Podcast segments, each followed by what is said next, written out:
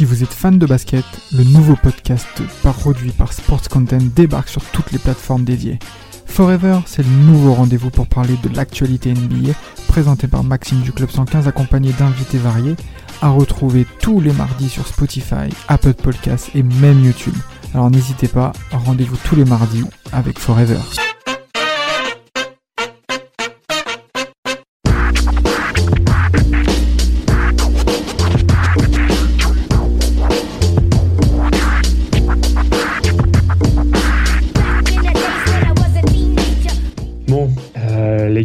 Si je vous dis comme nom Kevin Martin, Brad Miller, Cutino Mobley, euh, Ray Allen, Rashard Lewis, Jerome James, ça vous parle ou... C'est bon, j'ai trouvé.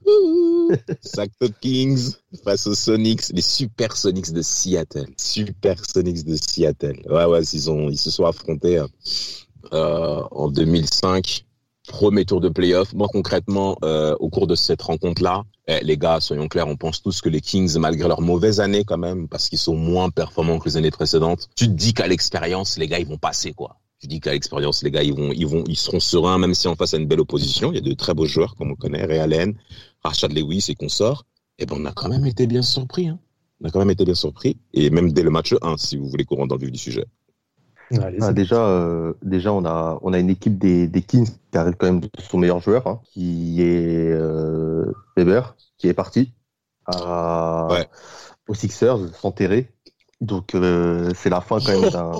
ça commence à être là. S'enterrer carrément. Ouais, il est parti s'enterrer, donc ça commence quand même à être la fin d'un cycle. Mais on se dit que pourquoi pas, ils peuvent quand même espérer euh, faire des belles choses encore un ou deux ans. À, à C-Web. Ouais, non, il est, il est parti vraiment il a laissé une équipe orpheline, j'ai envie de dire. Mais bon, il y a quand même une, une équipe qui est quand même jeune. Moyenne d'âge, je regardais l'autre fois, il y a Todiakovic 27 ans, Bibi 26, euh, Kenny Thomas 27, Brad Miller 28, Mobley 29. Il y a quand même beaucoup. De... Je crois qu'il y a que deux joueurs au-dessus de 30 ans. Ça s'est rajeuni, ça s'est rajeuni en fait concernant les Kings parce que avant, t'avais Doug Christie, Vladiv Divac qui est parti aux Lakers, qui a été très, mm. qui a été bah, concrètement envoyé euh, par les frères Maloff. Vous vous souvenez des deux frères là? Comme des mecs claqués avec des chemises, les gars, ils sont nazes, leur coupe de cheveux, mon dieu, oh là là, purée. Sont vraiment c'est la mode des années 2000, des villes un peu punk, claquées, je sais pas quoi. Non mais les, gars, les, gars, ce sont les précurseurs de la Startup Nation. c'est clair. Si on regarde de l'autre côté, au, au, Sony, c'est encore euh, plus, frappant. Il y a que euh, il y a zéro joueur au-dessus de 30 ans. C'est et le plus vieux de l'équipe est Ray Allen. Ah ouais? Ouais, 29 ans et Jérôme James aussi. C'est les deux vétérans de l'équipe. Je crois qu'il y a Antonio Daniel aussi dans cette équipe, si je ne me trompe pas. Oui, mais oui, c'est les trois vétérans de l'équipe et il n'y en a aucun qui a 30 ans. Bien sûr, en tant que sixième homme. En tant que sixième homme, tu as. C'est quand même des équipes jeunes, mais qui ont, quand même des joueurs qui ont fait plusieurs années au, niveau, qui ont joué des finales de conférence et qui se rencontrent très tôt dans qui se rencontrent très tôt dans les playoffs parce qu'ils n'ont pas fait des surtout pour Sacramento une grosse saison et Seattle est un peu la surprise. Oui, Seattle est un peu la surprise, surtout qu'ils ils terminent euh, premier de leur conférence, euh, non de leur division Nord-Ouest, parce que c'est la première saison en NBA 2004-2005 où il y a en effet bah, euh, la NBA qui est répartie en, en six divisions, trois pour chaque conférence. Et c'est la division Nord-Ouest où est situé Seattle et ils finissent premier devant Denver de Carmelo Anthony et surtout devant les Minnesota Timberwolves de Kevin Garnett qui ne font pas les playoffs depuis euh, depuis que Flip Sanders était, était au pouvoir euh, à Minnesota. Et cette Kevin Garnett. Ah, la Kevin Garnett, mais, il avait même pleuré. Hein. Il avait même pleuré. T'as dit quoi, Samuel? J'ai dit il a l'habitude de pas les jouer les playoffs. Euh, non, pas forcément. Non, non, non, non, c'est pas ça. Il faisait toujours les playoffs, euh, Mais c'était en 2005, bah, c'est les trois saisons 2005, 2006, 2007 où il ne les fait pas avec les T-Wolves.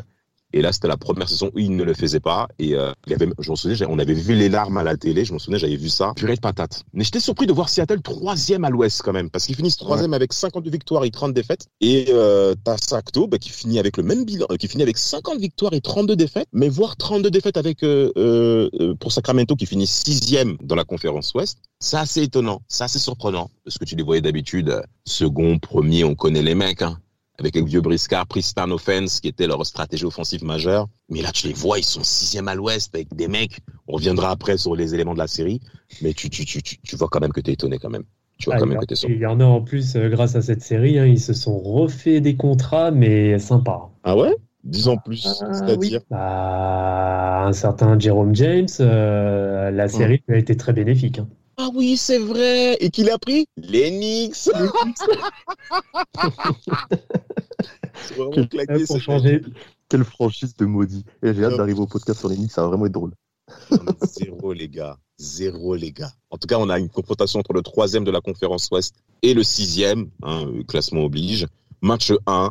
Rentrons de suite dans les points et on a affaire rapidement Ah, devine d'entrée. Hein. de- d'entrée. Seattle marque son premier pas. Mm. N'est-ce pas, Samuel Ouais, de- d'entrée, hein, c'est victoire de, de 5 points. euh, avec euh, un, un gros match de Realen qui est à 28 points direct euh, d'entrée. hein. Il rigole Il, est pas. quand même du- il est- il est venu marquer son territoire. Bien épaulé par euh, Jérôme James. hein, on en parlait, qui a pu obtenir un gros contrat grâce à cette série. Il commence, il fait un, très- un très bon premier match à, à 17 points. Tout à fait. Et il y a un plus 11 au, dans les statistiques. hein. Donc différentiel. différentiel. au différentiel, ouais, donc c'est toujours bien à noter. Et ouais, non, en plus, le, le scoring est quand même bien réparti. Il y a, ouais, euh, il y a Ray Allen à, à 28 points, mais après, c'est quand même 17 points pour Jerome Jens, Ray Lewis, 10 Rachard Lewis 18. C'est un petit score, à 82-87. De l'autre côté, Sacramento, je trouve qu'il y a Stodiakovic qui est un peu isolé avec Mobley, mais que le reste, ça suit pas trop. Ben, c'est surtout Mike Bibi. Mike Bibi qui passe Ouais. totalement au travers. Totalement Euh, au travers. Ah, ah, mais- il fait un match catastrophique. Kenny Thomas aussi. hein. Et, Kenny euh, Thomas, derrière, catastrophique. bah, derrière, c'est Luc, euh, Luc Rinauer qui fait, euh, qui fait le boulot. Euh, euh, bon, il a à peu près quoi? Il a à peu près 25 minutes de temps de jeu sur ce, sur ce match. Bon, au niveau Ouais, du 25 scoring, minutes, ouais, exactement. rien du tout. Mais par contre, il fait un taf en défense. Bah, tu- Ouais. Sur Mike T'as raison de le préciser, met euh, là. 1 sur 16, quoi. Tu as raison de le préciser, parce qu'il met 0 points, mais le mec est quand même au différentiel à plus 13. Donc ça montre vraiment que sur le terrain, il a eu un impact euh, sur euh, les deux côtés, quoi. euh, surtout euh, pour bloquer Bibi, qui en 36 minutes, t'as mis 3 points, quoi. Mais on parle de McBibi, les gars. On parle de Ouais. McBibi, un, un, un joueur qui, dans les années début 2000, on le mettait en concurrence avec Tony Parker. Vous vous souvenez, euh, il y avait, c'est- c'est-à-dire que tu avais les, les- c'est-à-dire les joueurs importants qui n'ont pas été All-Star. Tony Parker n'a pas été All-Star tout de suite, on le sait bien. Euh, on connaissait ses difficultés face à Stéphane Marbury et McBibi qu'on mettait souvent en concurrence, notamment avec Tony Parker, qui était à peu près le même type de profil. Bon, moi, j'étais pas forcément d'accord avec ça, parce que McBibi avait prouvé lors des finales de conférence 2002 qu'il valait, à mon avis, un petit peu plus que Tony Parker. Mais là, Mike Bibi n'a plus Chris Weber et de Vlade Divac. On s'attend de sa part qu'il prenne un certain leadership dans l'équipe. Et là, il passe totalement au travers. Alors certes, pour revenir sur Samuel, le score marque plus 5 pour les Seattle en fin de match, mais euh, Seattle menait même plusieurs fois dans la rencontre de plus 13, plus Ouais. 15, Mais, c'est quand même 12. bizarre que, d'ailleurs, ce score est, est- est- c'est un petit score, alors qu'on a quand même une équipe de Seattle qui est une équipe offensive. Ouais, c'est vrai. Ouais, et c'est marquant d'ailleurs de, les voir en fait gagner dès ce premier match sur un match euh, serré qui n'est pas vraiment dans leur euh, D'habitude. Dans leurs habitudes, dans un match avec un petit score ou quoi, et on voit du coup qu'ils sont capables aussi de défendre et de et de gagner les matchs euh, au mental. Oui, sur cette, euh, enfin sur, euh, j'allais dire sur cette série, mais sur ce match, euh, oui, le seul qui, euh, en termes de scoring, survole réellement, euh, c'est euh, Rashard Lewis qui a été euh, plutôt efficace. Après, le reste n'est pas, n'est pas trop au Mm. rendez-vous en termes de scoring. hein. Enfin, surtout Ouais, en, termes de, en termes de pourcentage. Mais clairement, c'est Ray Allen qui prend les choses en main. hein. Et après, il est bien épaulé par Rashad Lewis. Ouais, les, les deux ont, ont pris leurs responsabilités. Mm. Ouais. Et ça se voit d'ailleurs au, au Game 2 directement. Très bien. Ah, Au Game la 2 position. d'entrée, euh, Game 2, euh, là, c'est un peu le coup de massue, hein, victoire de 12 points. Ouais, là, là, la personne. Mais, mais, Ouais. mais, mais c'est même bien que tu dis ça, Samuel. Regarde même les scores euh, euh, des, des cartons. Au premier carton, tu as un 22-26, plus 4 pour Seattle. Au deuxième, tu as un plus 7, donc ça fait plus 11 à la mi-temps pour Seattle, 22 à 29 pour le deuxième carton précisément. Et c'est surtout le troisième carton qui fait mal euh, euh, aux Kings, qui, qui, qui sont vraiment dominés au niveau du rebond, notamment du rebond offensif. On aura le temps de revenir sur les chiffres. Mais sur le troisième carton, il y a un 33-18.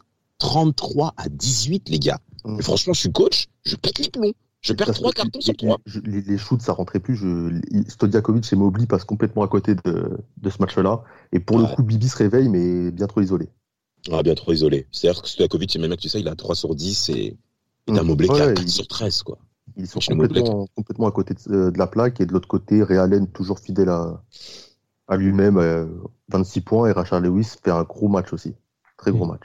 Très, très- 26 points. 26 Ah points. non, Rachard Lewis, c'était un peu le. Comment dire Une des révélations hein, au Sonic, c'était pas un gars qu'on attendait à ce niveau-là. Et derrière, il ferait une très bonne carrière. Hein. Il ira au, Magic aussi, où il fera une finale NBA. Il ira aussi euh, au Heat prendre sa bague. Tout à fait. C'est quand même un gars qu'on oublie souvent dans l'histoire, mais qui a fait une très grosse carrière. Hein. C'est un bon joueur de basket, Rachel Lewis. Ben, ben, en tout cas, par rapport au rebond, si, vous, si je reviens là-dessus, regardez, les euh, match 2, ils ont pris 45 rebonds, euh, les Sonics. Et au match, euh, et, euh, et je crois que tu en as. Ben, t'en as 42, étonnamment, t'en as quand même 42 côté Kings, mais surtout au niveau des rebonds offensifs, où là, ben, là derrière, au niveau des, des, des, des, même des rebonds défensifs, t'en as 36 qui ont été pris par euh, Seattle. Après, la fin de match est biaisée parce que euh, au, quatrième quart-temps, ben, euh, les Kings se font quand même un 31-17. Et tu sens que les mecs, ils, sont, ils sont clairement dominés. Notamment Reggie Evans, qui m'a quand même bien étonné qui n'est pas un meneur de très très de, de très très pardon un intérieur de très très haut niveau, mais qui démontre une activité. C'est Kenny Thomas moi qui m'a beaucoup déçu parce qu'il est dans le trade avec. Euh, la série. Avec très décevant. Brad Miller aussi très décevant. Mais il était blessé. Je crois qu'il était souffrant. Hein. Le, euh, premier match, il est, blessé. Après, enfin, il joue un peu sur le banc. Et le deuxième match, il est titulaire, mais il, est, il est en dedans. Il est en dedans. Ah, il est en dedans? Purée de patate. Ben, ça, ça, ça, ça s'est bien vu. Mais ça faisait de la peine. Moi, perso, j'ai vraiment été peiné en voyant les Kings à un tel niveau, tu sentais vraiment que les mecs, on dirait qu'ils avaient plus la, ils avaient plus la niaque. Ah, ils étaient cuits. Franchement, vous avez plus faim. Et de l'autre côté, il y a un gars, moi, que j'aimais bien, c'était Radmanovic sur le banc. Vladimir. il, a, il a un peu Vladimir. d'ailleurs. Vladimir Radmanovic, qui, qui, met ses 10 points là, dans ce match-là, et qui était une bonne option sur le banc à Seattle. Ouais, tu l'aimes bien parce qu'il est passé par les Lakers, c'est tout. Ouais, ah. évidemment. Évidemment. La petite attaque. Non, oui, non, mais par contre, oui, c'est lui aussi, c'est le genre de joueur, euh, tu lui demandes pas grand-chose à part shooter et essayer un minimum de défendre. Ouais. Et, le mec le fait très bien. Et d'ailleurs, euh, après ce match-là, là, au, match 3, euh, il, il, prend directement beaucoup plus de temps de jeu, puisqu'il passe à 31 minutes par match. Absolument. Il, joue 31 minutes le, le troisième match. Absolument, c'est-à-dire que là, c'est le sixième homme c'est le sixième homme de Seattle, donc il joue la rotation avec euh, euh, notamment Reggie Evans, euh, qui donc concrètement Radmanovic, c'est le poste 4 bah, qui s'écarte de force straight, comme on, comme on appelle ça aujourd'hui, où tu as des 4 qui s'écartent, qui savent shooter, ce qui était le cas de Radmanovic. Malheureusement, on a toujours compris que sa défense était limitée. Paul Pierce l'a bien ramassé lors des finales 2008. On s'en souvient tous sur le, sur le poste 3, poste faible des Lakers, où Radmanovic, ou certes, a toujours été un shooter fiable, raisonnable, notamment sous cette série. Mais malheureusement, en défense, c'est pas ça, quoi. Et malheureusement, les Kings n'ont pas appuyé dessus parce que sur le match, euh, sur le match 3, euh, Radmanovic, en effet, fait 31 minutes, comme tu l'as dit. Mais euh, en plus, il est quand même agressif, malgré qu'il pas, malgré le fait qu'il n'ait pas un bon pourcentage. Mais il a 3 sur 11 en sortant du banc. mais, mais, par contre, c'est les starters qui ont été malgré tout performants côté Sonics.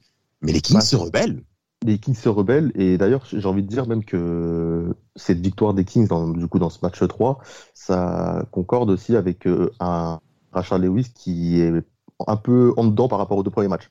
Ah Là où Ray Allen du coup est obligé de Ray Allen est obligé de scorer plus. Oui. Donc il score plus, il dépasse les 30 points sur ce match-là. Et au final, euh, Rachel Lewis c'est moins scoreur, il est moins décisif et ça se ressent du coup dans, dans le match et les Kings en profitent et ton ami Mike Bibi se réveille et nous fait un, gros match. Oui, il fait un gros match et puis bon, il y a, y a aussi l'apport de l'apport de Brad Miller qui se fait euh, qui se fait ressentir. Et bon, Mike Bibi euh, là sur ce match-là, il, il, le survole complètement quoi. 46 minutes 31 points. Euh, donc c'est lui clairement qui fait qui fait la différence. après, clairement le, le 5 des Kings est, est au top. Et, oui, et mieux, ouais, c'est ça. C'est ça. Là, c'est clairement un match. Euh, d'ailleurs, c'est deux équipes, je trouve, qui ont des bancs très faibles et un bon 5. Pour le coup, ça se ressemble et du coup, c'est vraiment des matchs de, de 5 contre 5. Ouais, c'est vrai, mais, Samuel, si je peux me permettre, on peut quand même s'apercevoir qu'en playoff, ben, la, la, rotation quand même se limite. En tout cas, par rapport au, basket 2000, en playoff, tu sens quand même que ça se resserre au niveau des rotations. Quand tu, ouais, clairement. tu sais que la rotation, c'est maximum 8 joueurs. Quoi. Bah là, les, les Sonics, là, c'est ça. Hein. Ils, sont à, ils, jouent, ils jouent à 8. Il y a un, un 9 qui joue 7 minutes. Hein. C'est Danny Forson. Oh, mais euh, ça joue 8 minutes. et, ça joue, 8 minutes. côté Kings, côté Kings, c'est un, un, peu plus varié. Mais bon, ça reste, ouais, il n'y a, pas, y a pas énormément de rotation. Hein. Ça, Qu'est-ce que vous Regarde, pensez là, Mike Bibi joue 46 minutes. hein. Ah, pff, énorme. Bah, ce soir-là, bah, justement, c'est même bien parce que là, Locke Rindauer, qui, qui, Rindauer, pardon, qui fait ses premières années en NBA, je pense qu'il est même rookie. Oui, il est rookie. ouais. Il est rookie cette saison-là. Euh, il joue un rôle très important parce qu'il fait face à un joueur de, de- de- d'expérience hein, qui a vécu ces moments-là. Euh, Locke sur la série, dans l'ensemble, c'est honorable pour un joueur rookie. Euh, mais là, ce soir-là, on sent qu'il prend le bouillon, quoi. Il prend vraiment le bouillon. Et comme avec Bibi est lancé, notamment à mi-distance, on s'en souvient tous, ça devient très, très, très compliqué. J'aimerais que vous puissiez me dire ce que vous pensez de Coutinho Mobley. Moi, je trouve que c'est un mec qui se la raconte pour rien, frère. Eh, c'est des mecs qui m'énervent. J'ai C'était l'impression un que ce bon- mec-là. Je, je- l'aimais bien à, à Houston, Pourquoi? Avec euh, Steve Francis et Yao Ming. Comment t'as pu l'aimer? Je sais pas, j'aimais bien, euh, j'aimais bien le, le trio. Je trouvais que c'était un trio un peu, euh, comment dire, extravagant, un peu chelou. Tu vois, j'aimais bien. Oh là là. Après, au Magic, il m'a complètement déçu. Magic, penses quoi. Euh, bah, il faisait, il faisait très bien la paire, je trouvais, avec, euh, avec Steve Francis. Justement, il apportait un peu, un peu le côté serein que, que, voilà, il compensait avec la folie Mm. de, de Steve Francis. Mais euh, oui, je trouve que là, par contre, le, bah, derrière, euh, d'être allé à, d'être allé à Sacramento, bah, c'est un peu le début de sa fin de carrière, en fait. Ouais, Clairement. ouais, clairement, clairement, c'est un peu le début. Euh, moi, Coutinho Mobley, en fait, pour vous dire, moi, j'ai l'impression qu'il se prend pour un mec, un joueur qui n'est pas. Vous vous souvenez qu'à l'époque, début 2000, on avait affaire à de, de, très, de très, très haut niveau. On va pas refaire la liste, encore une fois. Et moi, j'ai l'impression que Coutinho Mobley, il s'est un peu suivi dans la folie de Stevie Francis, Stevie Franchise, comme on l'appelle, justement, euh, et qui, par moment, je trouvais qu'il shootait un peu trop parce que ses pourcentages de shoot, j'en ai pas le souvenir qu'il soit si éloquent que ça. Et quand il fallait passer la balle à Yao Ming dans la peinture, c'était un petit peu compliqué aussi parce que monsieur voulait se faire voir. Comme d'habitude, qu'il a repris à la fin les hein, notamment pour la fin de carrière. Je pense qu'il a signé un bon contrat lui aussi. Ça s'est pas bien passé. Mais Coutinho Mobley qui se prend pour ce qu'il n'est pas, et notamment au cours de cette série, quand il fallait faire tourner la balle, c'est vrai que le collectif des Kings était limité, je suis d'accord. Non, Mais- Clairement, c'est un second couteau. Hein. C'est, c'est comme Mais après c'est- au, au Il raconte, il se raconte, ce mec-là. Il me sort, il me sort, j'en peux plus. Enfin, bref. Je vous dis la vérité, mais moi, je... à, ce à ce match 4, du coup. où, où Seattle, du coup, voilà, creuse l'écart. hein. creuse Et surtout, Ray Allen plante 45 points. Ce match-là, c'est un récital. là, on peut l'appeler Jésus. Là, on peut l'appeler The Black Ou Jesus. Hollywood. Mais at- attention, il y a alors Ray Allen 45 points, mais euh, c'est là justement, j'en reviens un peu à ce que je disais au début de, au début de, de ce podcast, c'est euh, l'apport de Jérôme James. Exactement. C'est là qu'il gagne son contrat au Knicks. hein. Un très gros match et Rachel Lewis se réveille aussi enfin, re- par rapport au match précédent. Il re- retourne dans ses standards. Et pour le coup, là, dans ce match-là, on a un duel euh, Stodiakovic, euh, Ray Allen. Ouais. Là, enfin, on a l'opposition de Ouais. l'opposition hein, de, de- de- des- des joueurs majeurs des deux équipes, hein, concrètement. Mais t'as Ray Allen, comme on l'a bien dit, à 45 points. Et ce qui est intéressant dans ces 45 points, c'est pas que du shooting, du shooting, du shooting, du shooting à trois points comme on connaît. On Mhm. voit Ray Allen pénétrer, on voit Ray Allen défendre, on voit Ray Allen réaliser des, des interceptions, des steals avec quatre interceptions. Ray Allen également passeur avec six passes D. Donc il y a une variété dans le jeu, bon, qui, qui, qui, qui, qui est intéressante. On voit Ray Allen aussi, bah, bah, de manière au niveau des lancers francs, hein, c'est-à-dire les Sonics à ce niveau-là n'ont rien à craindre par rapport à leurs deux joueurs majeurs, parce que Rachard Lewis est beaucoup plus agressif. Il va 12 Ouais. fois sur la ligne de lancer franc, hein, c'est quand même à, à signaler. Et euh, bon, c'est vrai qu'au niveau du, du, du, du pourcentage, c'est pas trop ça, mais comme l'a dit Vlad, Jérôme James, pour la première fois, il se fait voir. Alors ça, c'est c'est quand même bien de parler de ce mec-là, parce que Jérôme James, à la base, c'est un joueur, c'est-à-dire pivot, on l'a bien compris par la taille, pas très talentueux. Concrètement, moi, je l'ai rare, je l'ai rarement vu à ce niveau-là. J'étais, moi, j'étais vraiment surpris par cette équipe des Sonics, notamment par rapport à ce genre de mec, parce qu'il est pas très bon, il est pas très talentueux. Mais Non, ils, qu'il sont, ils, sont tran- ils se sont transcendés sur une saison, hein, clairement. Bah, c'est un peu l'effet euh, Bismack Biombo en fait, hein, je trouve. C'est-à-dire, Ouais, Bah, ton, c'est ton compatriote. c'est le mec qui va démonter En une effet. série et ensuite euh, bah, il prend son contrat et merci ciao quoi. J'ai mis euh, la main à l'abri quoi. Après, il y, a, il y a quelque chose à noter quand même, c'est là qu'on on en parlait du banc avant, c'est que les, les Kings, je crois, ils ont, euh, il n'y a que trois gars du banc qui participent au match, dont ça, un qui met c'est 0 ça, tu as points, c'est. Bobby Jackson. Au final, le banc du- des Kings met 16 points, quand celui des Sonics, je crois, en met 25 Ah ouais, ah voilà, tu euh, sens que dans ça. ce match-là. Et quand on voit qu'à la fin, le match finit avec un plus euh, 13, on voit au final que les 13 points, c'est quand même les l'écart que des Entre deux bancs. Entre les deux bancs, on est, deux on est tout à fait d'accord, on est tout à fait d'accord. Alors, concernant les bancs des Sonics, c'est bien que tu en parles. T'as Antonio Tales qui, qui, met 7 points en 20 minutes, Radmanovic qui met 8 points en 20 minutes, ça fait déjà 13. Et Nick Collison, Nick Collison, un très bon défenseur euh, qu'on a vu en carrière, notamment au Thunder, euh, qui a suivi hein, donc la fermeture des Sonics, mm. et euh, qui finit avec 5 points, 6 rebonds en 20 minutes, qui a un véritable apport hein, de, de, de, de, la part du banc des Sonics. Et ça fait toute la différence, comme je l'ai bien dit. Alors après, tu as Corliss Williamson, si on s'en souvient, qui était aux Pistons lors du titre en 2004, si on se souvient tous. Et mais c'est clair que côté côté Kings, alors c'est bien qu'on en parle, est-ce que Pia Stojakovic, vous en avez posé quoi sur l'ensemble? En tout cas, sur les quatre premiers matchs bah, il, se réveille un peu tardivement. C'est ça. Il se réveille au Game 4. Oui, c'est ça, parce que tu regardes bien les trois premiers matchs en termes de, bah, en termes surtout de pourcentage sur les shoots. Bon, il met, enfin, en termes de volume, il met ses points, mais le pourcentage est, euh, oui, le pourcentage est horrible. Et là, par contre, il se rattrape bien en effet sur le match 4, mais euh, malheureusement un peu trop Et surtout après là sur le, le Game 5 qui va suivre. Oui, en plus, oui. Ouais, Bah justement, bah, le, game, le, Game 5 qui marque la fin de, de, de, la série. Alors, c'est un match, c'est un match vraiment particulier. Parce que tu, tu, les Sonics, comme d'habitude, dominent. On veut, euh, alors, les Sonics, entre guillemets, dominent, hein, c'est-à-dire au premier carton 24-29. Ouais. Euh, donc là, le match est à, est à Seattle. Hein. On a fait en effet les deux derniers matchs euh, à Sacramento. Là, on est revenu dans l'Oregon. Et les Sonics ont pris l'avantage du terrain. Exact, au lors du match catch. Donc à 3-1 pour le match 5, hein, en avance pour les Sonics. Mais tu as les Kings qui veulent pas rendre les armes. Mm. Parce que tu as affaire quand même à des mecs qui vont lutter pour le titre. Et tu as quand même cette expérience-là qui joue, en fait. Là, c'est un peu l'orgueil du non-champion, si on peut dire ça comme ça. Que d'habitude, on dit orgueil champion, ils ont rien gagné, les pauvres. Hormis des titres de conférence, de division et consorts. Mais là, tu as affaire à des mecs, tu sens qu'ils veulent pas rendre les armes, et moi, je, je, je, je C'est une fin cruelle en plus, parce qu'ils perdent de 4 points, 122 à, à 118. Et d'ailleurs, on en parlait, euh, enfin, je, je, vous le disais tout à l'heure, euh, que le premier match c'était un petit score. Et au final, après, tous les autres matchs de la série sont au-dessus de 100 points. Exact. C'est, j'ai l'impression en fait que les, les Sonics ont un peu imposé leur rythme euh, aux Kings et à ce jeu-là, ils étaient meilleurs. Exact. Au final, euh, dans ce match-là, la Stodjakovic et Bibi sont, sont déchaînés, ils veulent pas rendre les armes. Hein. Ils veulent pas. Comme tu l'as dit, ils veulent pas, ils, ils, acceptent pas leur sort, j'ai envie de dire, et ils claquent quand même 35 points et 38 points pour Stodjakovic. Mais en face, le, en face, c'est meilleur. Puis c'est le scoring est mieux réparti. T'as le banc, t'as Antonio Daniels là qui remet 14 points, t'as Collison qui t'en met 15, euh, t'as Radmatovic qui met 6 points, sur t'as Realen qui est encore assez dans ses standards à 30 points. C'est vraiment réparti quoi.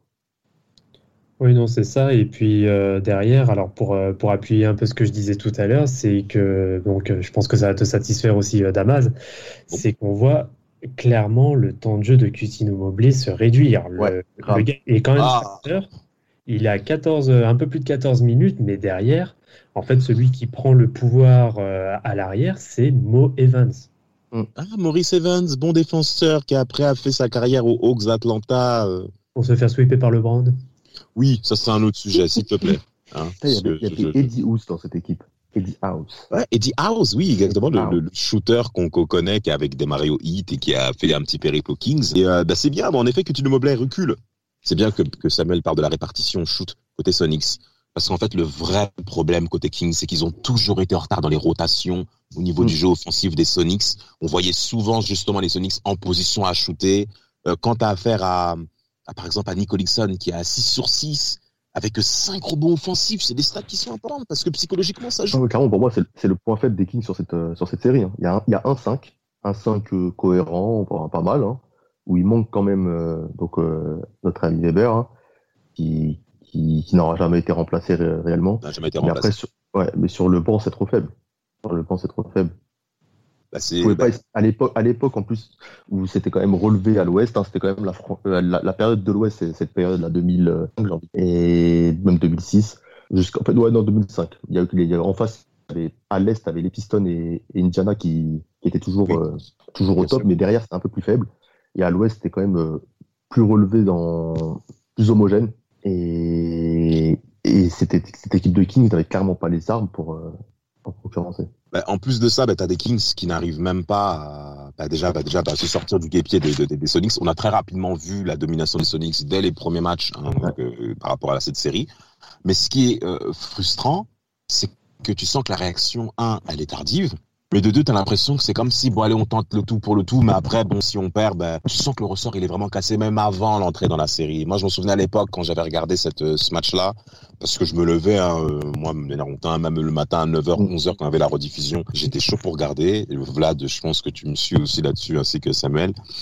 Et ta, ta, ta, tu sens que dans le langage corporel des mecs, euh, même Brad Miller, bon, mais, mais, moi je pense qu'il y avait quand même une mauvaise ambiance dans la franchise parce que les frères Maloff, à mon avis, n'ont pas gardé un très très bon souvenir.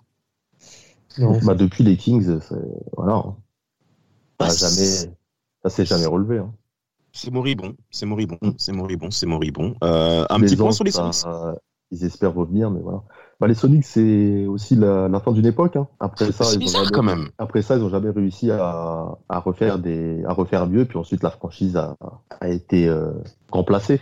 Bah, D'ailleurs, vous en, vous, en, vous en, connaissez un petit point par rapport à, cette, euh, à ce départ de, de, de franchise? Parce que les Sonics, c'est une franchise mythique. Hein. Il y a eu de, de, des joueurs importants comme les, fameuses finales face, au, les fameuses finales face aux Blues. Hein. Exact, avec, euh, avec euh, Sean Kemp et, et Gary Payton en duo. Et toi, toi, Vlad, tu penses quoi de cette franchise-là, justement? Qu'est-ce que t'en penses bah, c'est ouais, c'est mitigé. Enfin, t'as l'impression que bah, il pouvait tenir un truc avec euh, avec Allen. Bon, après, il y a eu euh, il y a eu certaines choses qui se sont passées en interne. Je pense aussi que le management n'y est pas pour rien.